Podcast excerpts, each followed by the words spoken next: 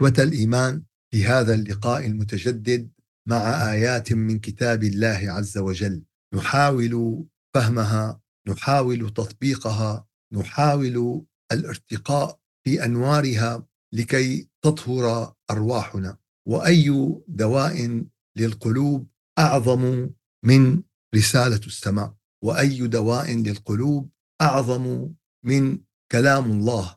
وأي شفاء للصدور أعظم من وحي السماء لأنبيائه ولأهل الأرض. وصلنا إلى قوله تعالى: وعلى الذين هادوا حرمنا ما قصصنا عليك من قبل وما ظلمناهم ولكن كانوا أنفسهم يظلمون. طبعا يا أحبابنا هذه الآيات آه، تسير في سياق الآيات التي ذكرناها سابقا والتي تتعلق بالحلال والحرام والتي تتعلق في آه، تشريع الله عز وجل للأمم السابقة وتشريعه للأمة الخاتمة للرسالة الخاتمة لرسالة النبي عليه الصلاة والسلام.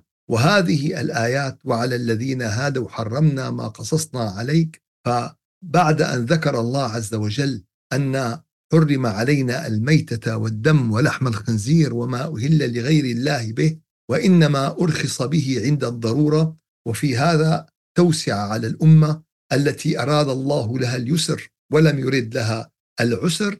ذكر سبحانه وتعالى بعد ذلك ما كان حرمه على اليهود في شريعتهم. طبعا هذا التحريم في شريعتهم قبل أن تنسخ بشريعة النبي عليه الصلاة والسلام. وقد بين هذا هذه المحرمات في سورة الأنعام. وعلى الذين هادوا حرمنا كل ذي ظفر ومن البقر والغنم حرمنا عليهم لحومهما إلا ما حمل ظهورهما أو الحوايا أو ما اختلط بعظم ذلك جزيناهم ببغيهم وإنهم لصادقون. فهذا التحريم كله سبب. هذا التحريم كله سبب هو ردعهم عن البغي ردعهم عن الظلم يعني إيقاظ تنبيه إلى هذا إلى هذا الأمر. فلذلك يا أحبابنا ما كان محرما على الأمم السابقة ليس محرما على أمة النبي عليه الصلاة والسلام إلا ما أتى بنص التحريم. يعني هذا الذي أتى بنص التحريم فقط هو المحرم على أمة النبي عليه الصلاة والسلام. وبينا سابقا أن هذه الشرائع التي نزلت على الأمم السابقة نزلت على مجموعة محددة من البشر برقعه جغرافية محددة ليست على تواصل مع باقي العالم. فكانت هذه الأحكام لفترة زمنية معينة ولفترة محددة وبدأت هذه الأحكام تتطور شيئا فشيئا فشيئا حتى آه، نزل قوله تعالى مخاطبا البشرية جمعاء اليوم أكملت لكم دينكم وأتممت عليكم نعمتي ورضيت لكم الإسلام دينا. وقد بينا في الدروس السابقة ما يتعلق بالحلال والحرام وبينا آه، القواعد التي كانت بهذا الصدد.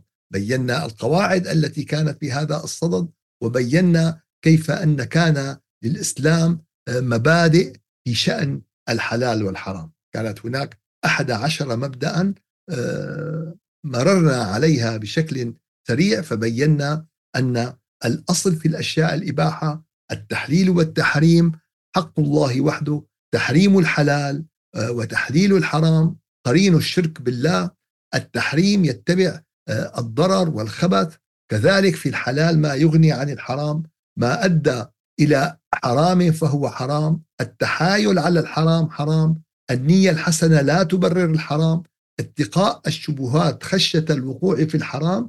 وكذلك لا محاباة ولا تفرقة في المحرمات.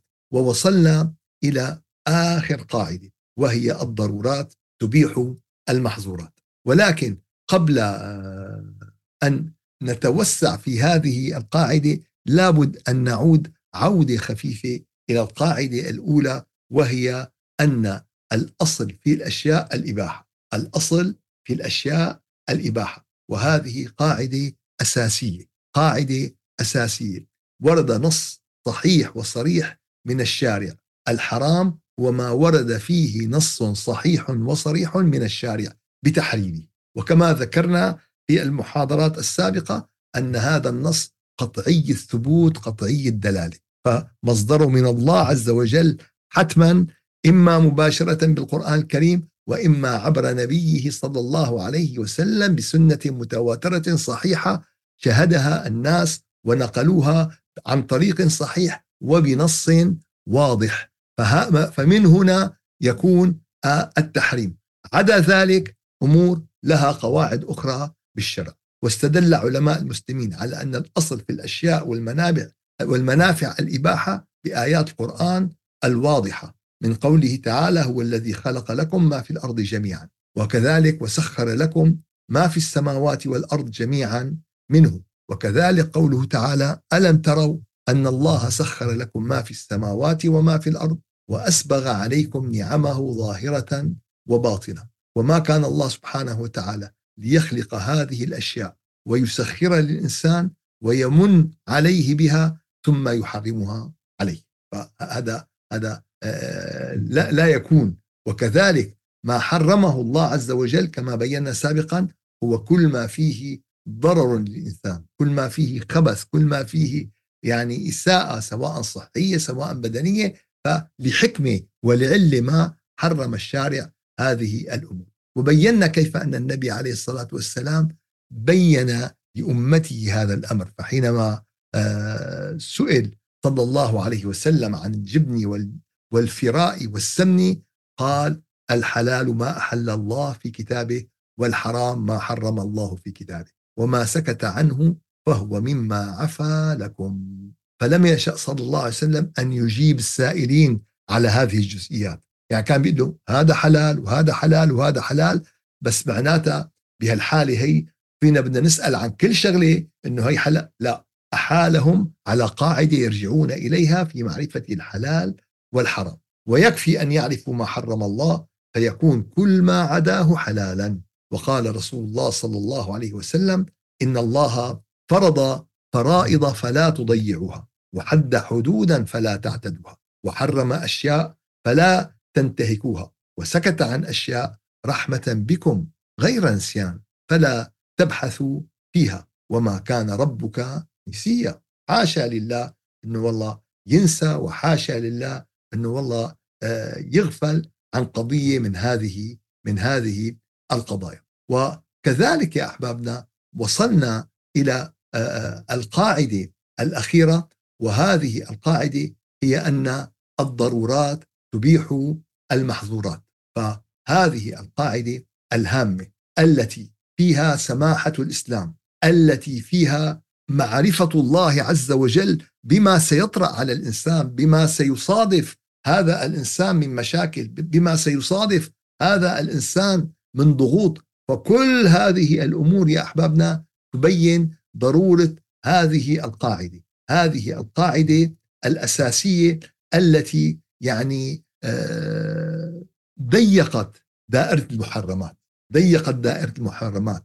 وبعد أن شدد في أمر الحرام سدد سد الطرق المفضية إليه فبين القواعد أوجد لنا هذا المخرج. ليش؟ لأن هذا يتناسب مع ضعف البشر يتناسب مع ما يمكن أن يتعرض له من ضغوط يتناسب مع ممكن أن يصادفه في هذه الحياة.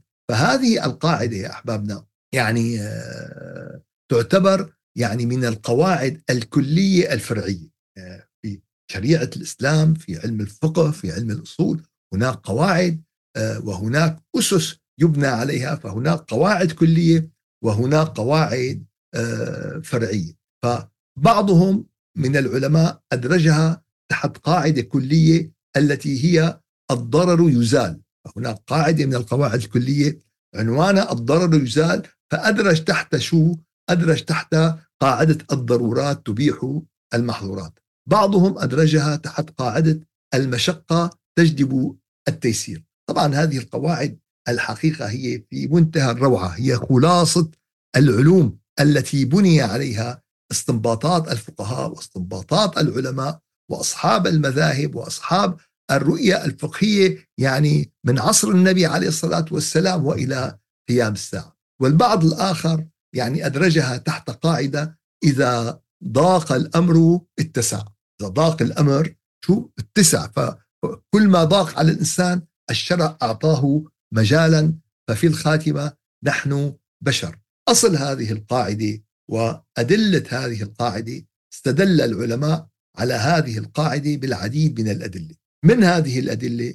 قوله تعالى وقد فصل لكم ما حرم عليكم إلا ما اضطررتم إليه الله عز وجل فصلنا والا يعني هذا الحرام نخرج منه بحالة واحدة حالة الضرورة والضرورة الشديده وقوله تعالى فمن اضطر غير باغ ولا عاد فلا إثم عليه. إن الله غفور رحيم. فهون بده يكون مع الاضطرار شو في ما في بغي ما في تعدي إيش للحدود. يأخذ الإنسان بقدر بقدر الحاجة. وكذلك قوله تعالى فمن اضطر في مخمصة غير متجانف لإثم فإن الله غفور رحيم. وكذلك قوله تعالى فمن اضطر غير باغ ولا عاد فإن الله غفور رحيم.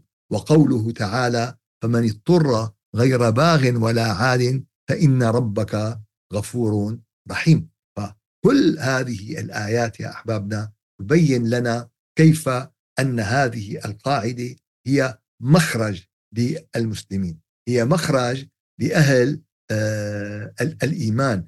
هي مخرج عند آه، الظروف الطارئة والأحوال آه، الشديدة والأحوال الكبيرة والكبيرة جدا.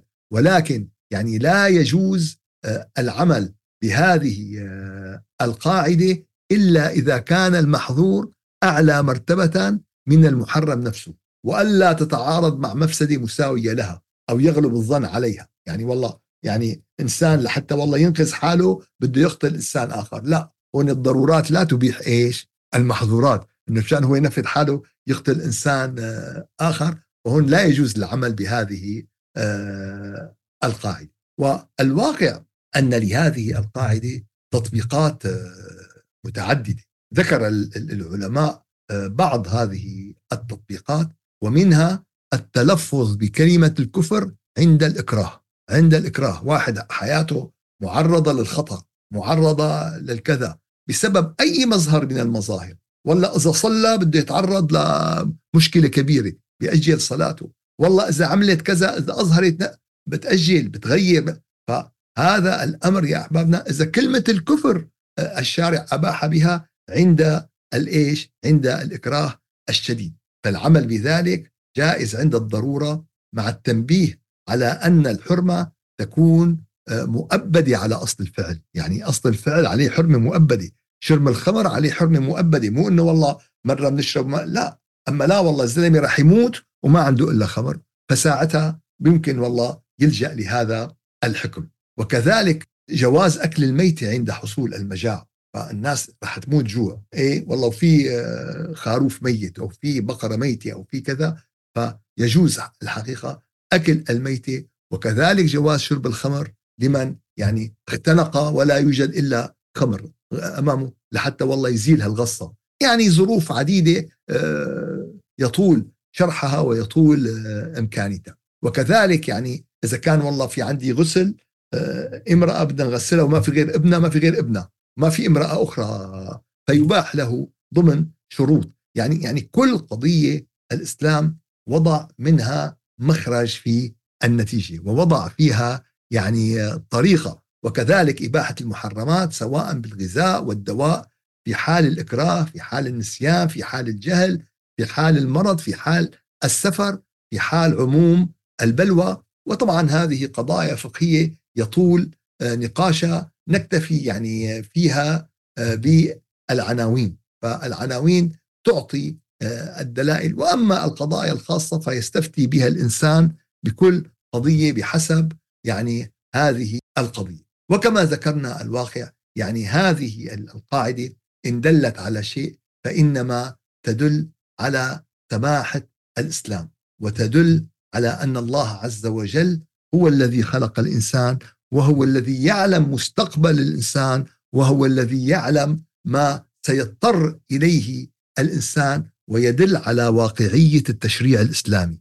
مو المشكلة نحن نحط تشريع مثالي خيالي طوباوي لا يمكن تطبيقه. لا الحقيقة التشريع الرباني هو التشريع الذي نزل من خالق الإنسان والذي نزل من الذي يعرف مستقبل الإنسان مستقبل الأمم بغي الإنسان على أخيه آه، الإنسان إكراه الإنسان الحقيقة يا أحبابنا موضوع الإكراه يعني فيه قصص وحالات واسعة وواسعة جدا لما تم إكراه مسلمين ومؤمنين عليه في ظروف إيش؟ في ظروف آه، متعددة.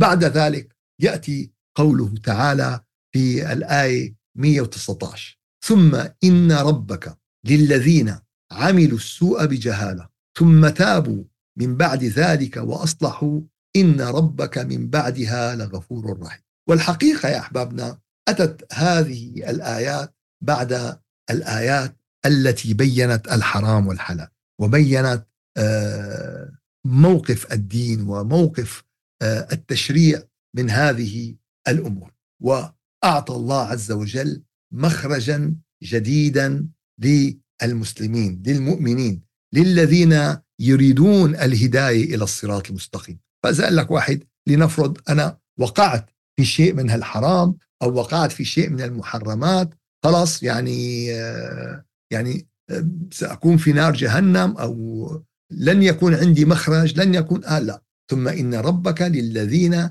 عملوا السوء بجهالة. وطبعا آه، هون كلمة بجهالة سنتوقف عندها. ليش؟ لأن كثير من الناس يعني عندهم فهم خاطئ لهذه الآية. عندهم فهم خاطئ لهذه الآية. فالحقيقة أن يعني معنى أن أنهم عملوا السوء آه، بجهالة يعني هم يجهلون النتائج الخطيرة التي تؤدي إليها المعصية. هم يعرفون الحكم الفقهي. ومعناتها هن ما قال بجهل. لو قال بجهل يعني ما بيعرف إنه يعني واحد ما بيعرف إنه الخمر حرام فشرب بعدين عرف إنه الخمر حرام. لا ما ليس هذا المقصود ليس هذا المقصود وإنما عملوا السوء بجهالة يعني جهلوا النتائج الخطيرة التي تؤدي إليها المعصية. فلو عرف الإنسان آه، نتيجة السيئات ما فعله. والدليل آه، أن الناس أحيانا يرون بأم أعينهم ما يحل بمن يخالف آه، تعليمات إنسان. فكيف بمن يخالف تعليمات الله عز وجل؟ فلذلك يعني هذا وازع يعني لكي يقوم الإنسان بتنفيذ أحكام الله. فلا يزني الزاني حين يزني وهو مؤمن. هو ما له مدرك هو بيعرف إنه الزنا حرام ولكن هو جاهل حقيقة بأبعاد هذا الأمر وبأبعاد يعني عصيانه لله آه، عز وجل. لذلك يا أحبابنا هون عملوا السوء بجهالة مثل ما ذكرنا ليس آه، المقصود أنهم هم يعني يجهلون الحكم وإنما لا يجهلون التبعات الحقيقية لما آه، يفعلوا. وهون الله عز وجل يطمئن إلى أن الذين عملوا السوء بجهالة يعني يتوب عليهم من بعد عمله ولكن يتوب عليهم بشروط. بشروط وهذه الشروط ثم تابوا من بعد ذلك وأصلحوا. شرط شو الشرط؟ قال الشرط هي التوبة والإصلاح. فالتوبة يا أحبابنا هي لتصلح ما بينك وبين الله عز وجل.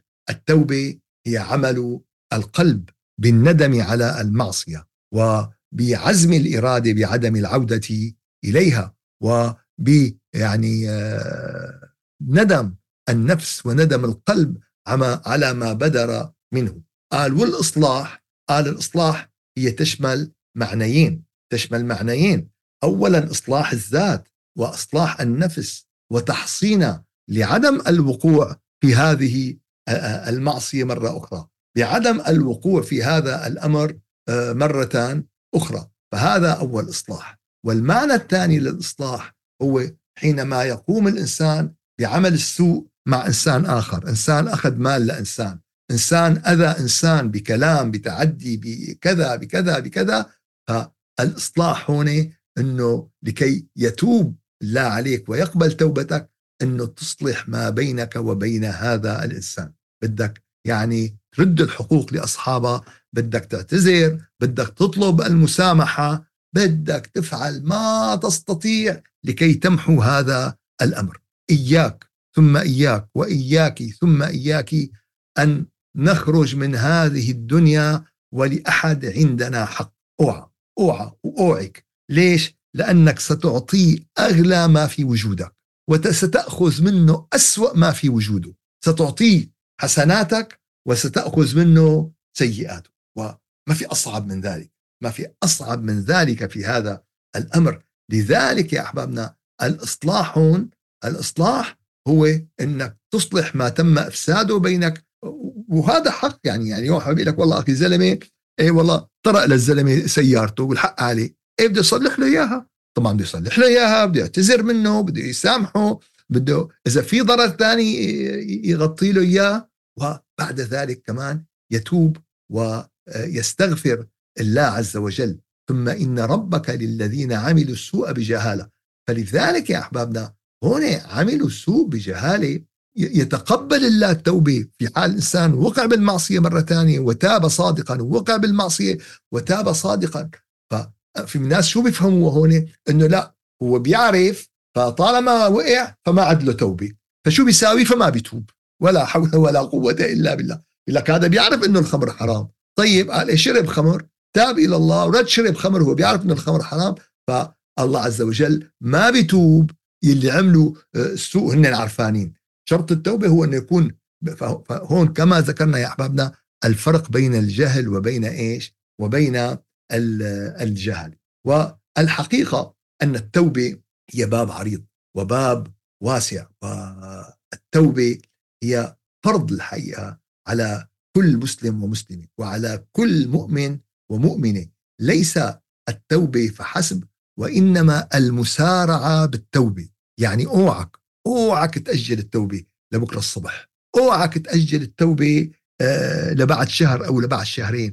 اوعى تأجل التوبة قال لخلص أنا هالشغلة وساوي هالشغلة. بعدين وكأنه معه يعني جرانتي هو عايش وحيضل لحتى يخلص مخططاته ويخلص مشاريعه. الإسراع بالتوبة يا أحبابنا كما أن التوبة فرض فكذلك الإسراع بالتوبة فرض.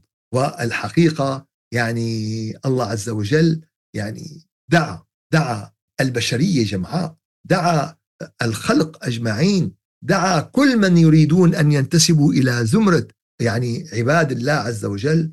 قل يا عبادي الذين أسرفوا على أنفسهم لا تقنطوا من رحمة الله. يا سلام. شو هالكلام يا أحبابنا؟ شو هالكلام من خالق السماوات والأرض؟ شو هاللطف؟ شو هالرحمة؟ يعني آه، خاصة إذا أتاك إنسان منكسر.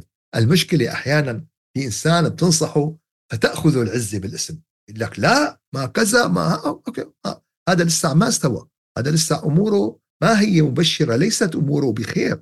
ولكن في إنسان بتلاقي يقوم بالغلط يقوم بالمعصية بيقول لك يا أخي والله أنا مو طالع بإيدي. بس طالع بإيدك تساعدني كتر خيرك. إذا فيك شو اسمه؟ كما يذهب الإنسان إلى الطبيب وهو يرجو من الله الشفاء. يأتي الإنسان إلى من يساعده في أن يسير في طريق التوبة. فإذا الله عز وجل هيأ لك إنسان بهالمواصفات فلا تضيع الفرصة لأن قد تكون أحسن وأغلى فرصة بحياتك. قل يا عبادي الذين أسرفوا على أنفسهم لا تقنطوا من رحمة الله. إن الله يغفر الذنوب جميعا إنه هو الغفور الرحيم. الزمر آية 53 ولا يقول الإنسان لحاله أنا شو عملت؟ إيه في ناس عم تعمل أكثر من هيك بكتير. في كذا عم بيعملوا كذا وكذا. في كذا لا اوعى. إياك ثم إياك. أنت مالك مثل هؤلاء. أنت طموحاتك ورغباتك وأملك بالجنة وأملك بالنظر إلى وجه الله في الجنة وأملك. ما, ما هكذا يكون السلوك وما هكذا يكون آه الأمر.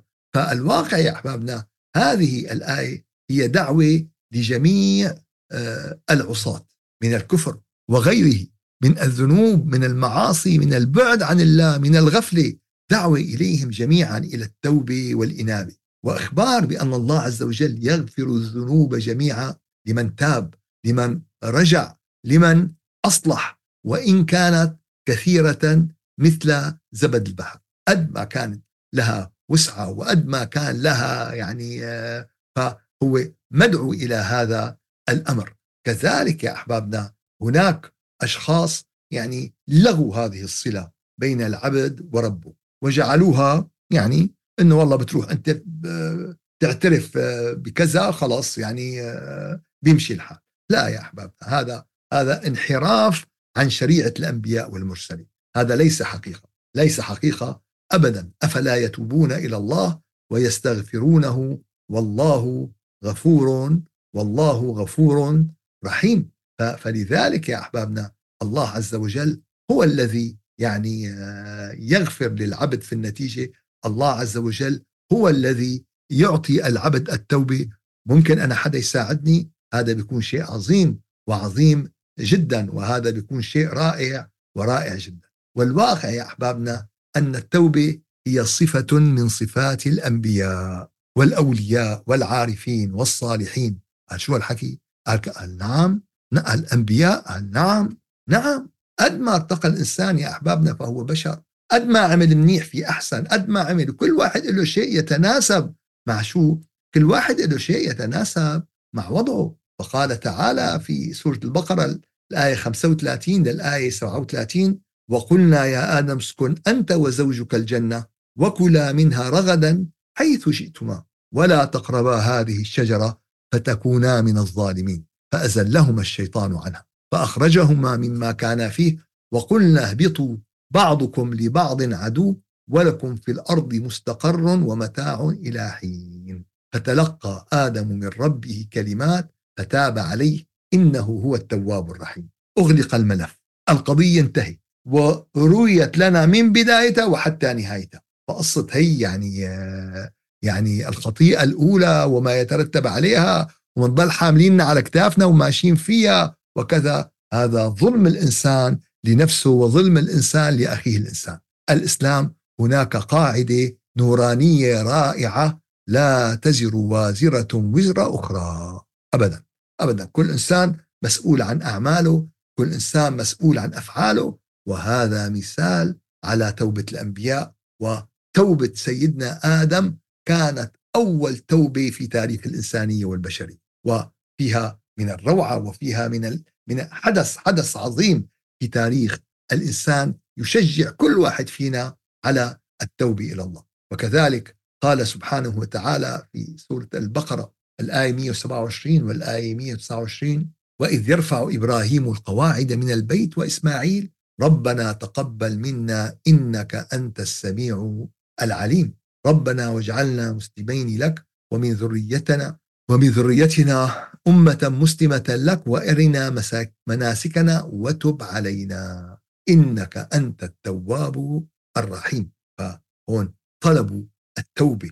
طلبوها طلبا صريحا وكلاهم من الأنبياء ومن الرسل وسيدنا إبراهيم أبو الأنبياء والرسل ومن أولي العزم من الأنبياء والرسل. فالواقع يا أحبابنا هذا الأمر. وكذلك جاء آه، في سورة الأعراف الآية 143 والآية 144 ولما جاء موسى لميقاتنا وكلمه ربه قال ربي أرني أنظر إليك قال لن تراني ولكن انظر إلى الجبل فإن استقر مكانه فسوف تراني. فلما تجلى ربه للجبل جعله دكا وخر موسى صاعقا فلما أفاق قال سبحانك تبت إليك وأنا أول المؤمنين. تبت إليك. تبت إلي من هالطلب تبعي. تبت إليك من هذا الخطأ. يعني مو معناتها الأنبياء عملوا والله. لا بحسبه أعتبر أنا تبت إلك من هذا الطلب يلي غير قابل للتحقيق. واللي ما ممكن إنه إيش؟ وما ممكن إنه آه، يتحقق. وكذلك آه، المؤمنون الصالحون العارفون. يعني إن الله اشترى من المؤمنين أنفسهم وأموالهم. واشترى منهم يعني مين هدول؟ مين هدول؟ آه يلي موجودين بالتوراة وبالإنجيل وبالقرآن. شو صفاتهم؟ قال التائبون. أول صفة من صفاتهم التائبون. التائبون العابدون. الحامدون السائحون الراكعون الساجدون الآمرون بالمعروف والناهون عن المنكر والحافظون لحدود الله وبشر المؤمنين. يا سلام. شو هال شو هالصفات الرائعة؟ شو هالصفات؟ شو هالمنهاج العمل؟ يكون واحدنا قال أخي أنت شو منهجك بالحياة؟ قال سيارة بيت سياحة بدي أعمل لازم السياحة ضرورية كذا كذا كذا كذا. طيب وين هي القائمة؟ قائمة التائبون العابدون الحامدون السائحون الراكعون الساجدون. صفة صارت عنده هي ملكة. صار عنده حمد الله ملكة. صار عنده عبادة الله ملكة. صار عنده التوبة إلى الله ملكة. الركوع السجود. لا تستقيم حياته بدون هذه آه، التي هي أكسجين لروحه أكسجين لحياته أكسجين لوجوده. الآمرون بالمعروف والناهون عن المنكر والحافظون لحدود الله وبشري وبشري المؤمنين. فلذلك يا أحبابنا كان هذا الأمر يعني جزء أساسي من حياة آه، الأنبياء والمرسلين والصالحين. كانت هي يعني آه، شعار شعار يصل الإنسان من خلالها إلى محبة الله عز وجل. إن الله يحب التوابين ويحب المطهرين الله بيحب الإنسان الذي يكون. فكن دائما ترجع إلى الله عز وجل. ما ترجع إلى نفسك. ما ترجع إلى هواك. إذا اجى إنسان نصحك بما فيه صالحك قل له والله الله يجزيك الخير كتر خيرك خاصة إذا نصحك سرا بينك وبينه وإذا أعطاك ما فيه فائدتك إذا أعطاك ما فيه صالحك. فلذلك يا أحبابنا هكذا كانت مهمة الأنبياء والمرسلين. وإلى عاد أخاهم هود قال يا قوم اعبدوا الله ما لكم من إله غيره إن أنتم إلا مفترون. يا قوم لا أسألكم عليه أجرا إن أجري إلا على الذي فطرني أفلا تعقلون؟ ويا قوم استغفروا ربكم ثم توبوا إليه. الاستغفار باللسان من المعصية التوبة بالقلب بالحال بالعودة والرجوع بعقد العزيمة وعقد الإرادة ثم توبوا إليه يرسل السماء عليكم مدرارا قال بدي رزق رزقي قليل رزقي عم بسعى بسعى ما عم لاقي نتيجة. شو معناتها هون يرسل السماء عليكم مدرارا يعني يمطركم بالمطر الغيث يمطركم بالرزق يمطركم بال بالعطاء. قال معناتها إذا أنت حاسس رزقك والله مقدر عليك بالرزق أو والله رزقك قليل أو أول شيء بدك تتوب تستغفر قال إيه مالي عامل شيء أنا مالي عامل شيء. قال دور دور دور هون دور هون إلا ما يطلع معك شيء توب منه وتستغفر الله عز وجل وتعقد العزيمة على على ألا تعود. أما لا والله أنا بقرارة نفسي بدي أرجع وبدي أعود وبدي كرر فلا حول ولا قوة إلا بالله العلي العظيم. وإلى ثمود أخاهم صالحا قال يا قوم اعبدوا الله ما لكم من إله غيره هو أنشأكم من الأرض واستعمركم فيها فاستغفروه ثم توبوا إليه. إن ربي قريب مجيب. الله أكبر. يا أحبابنا كن على أعتاب القريب المجيب. أسجد وتوسل. وضع أحمالك ضع آلامك ضع ذنوبك ضع معاصيك. اطلب من الله أن ينقذك من غفلتك ينقذك من بعدك ينقذك من آثامك وذنوبك. اللي غرقتك اللي غرقتك وخلتك تختنق بالدنيا قبل ما توصل إلى عذاب الآخرة. ثم توبوا إليه. إن ربي قريب مجيب. سبحان ربك رب العزة عما يصفون وسلام على المرسلين والحمد لله رب العالمين. إلى شرف النبي وأرواح المؤمنين الفاتحة. أعوذ بالله من الشيطان الرجيم. بسم الله الرحمن الرحيم. الحمد لله رب العالمين. وأفضل الصلاة وأتم التسليم على سيدنا محمد وعلى آله وصحبه أجمعين. اللهم أعنا على ذكرك وشكرك وحسن عبادتك ولا تجعلنا يا إلهنا يا مولانا من الغافلين. اللهم أرنا الحق حقا وارزقنا اتباعه وأرنا الباطل باطلا وارزقنا اجتنابه. ربنا لا تزغ قلوبنا بعد إذ هديتنا وهب لنا من لدنك رحمة إنك أنت الوهاب. اللهم لا تأمنا مكرك ولا تنسنا ذكرك ولا تهتك عنا سترك. ولا تجعلنا من الغافلين. وابعثنا اللهم في أحب الساعات إليك. كي نذكرك فتذكرنا وندعوك فتستجيب لنا ونستغفرك فتغفر لنا إلهنا مولانا رب العالمين. سبحان ربك رب العزة عما يصفون وسلام على المرسلين والحمد لله رب العالمين. إلى شرف النبي وأرواح المؤمنين الفاتحة.